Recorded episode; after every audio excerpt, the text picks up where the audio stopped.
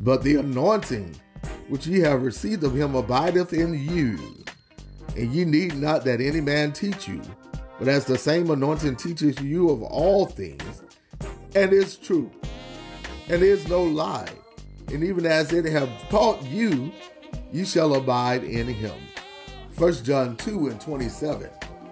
Join us every Tuesday night at 7.30 p.m. for Bible study via conference call 701-802-5272. Number again, 701-802-5272.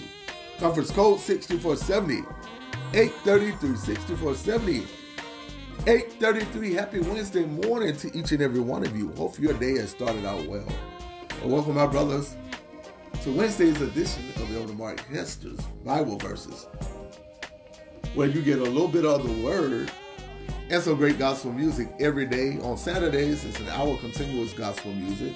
Starting at 8 o'clock a.m on tuesday night we invite you to a bible study via conference call at that number 701-802-5272 conference code 6470 833 pound uh, when you dial in. But up next is a song that is reminiscent of my days at clark atlanta university particularly in the inspirational voices of faith which was our gospel choir at clark atlanta university and this is a song that we used to sing and it's a song by the tms choir that says send your anointing. And it has been my inspiration for my prayer time, whether I'm opening up a service or I'm in my private prayer, in which I ask the Lord to break every yoke and loose every chain and bind evil spirits in Jesus' name. We know that He is the potter and we are the clay. Coming up next, classic gospel music, the TMS Choir.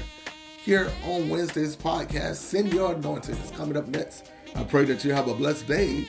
Talk to you later. God bless.